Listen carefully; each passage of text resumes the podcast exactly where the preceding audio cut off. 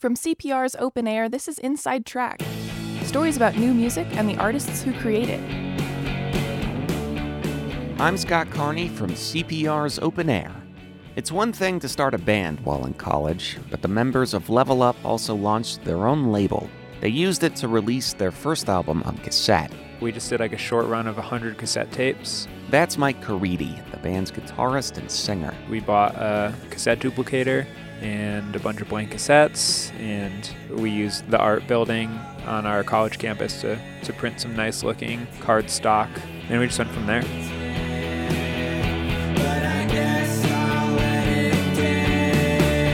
Those cassettes reached listeners well outside the art department at SUNY Purchase, where the band attended college.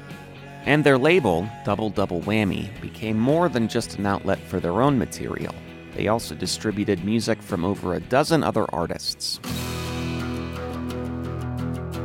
Level Up toured and sold albums, but a DIY approach didn't always pay the bills. That changed when the band crossed paths with Sub Pop Records, an established label that's released music by bands like Sleater-Kinney, Fleet Foxes, and the Postal Service. Nick Corbo, Level Up's bassist, said the move happened at the perfect time. We were looking for a, a step forward and a step up. What happened with Sub Pop definitely positively affected the longevity of the project. Sub Pop recently released Level Up's new album, Return to Love.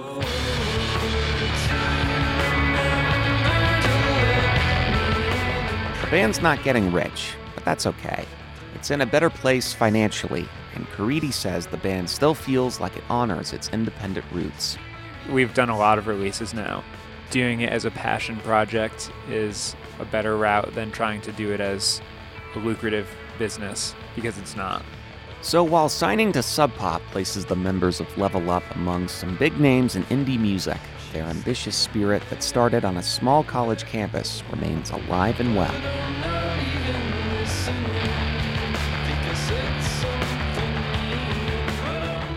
For CPR's Open Air, I'm Scott Carney. Find more new music discovery at openaircpr.org. If you like what you heard today, we've got more Inside Track episodes on artists like Devendra Banhart, Bleached, and Dinosaur Jr. You can subscribe in the iTunes Store or the NPR Podcast Directory.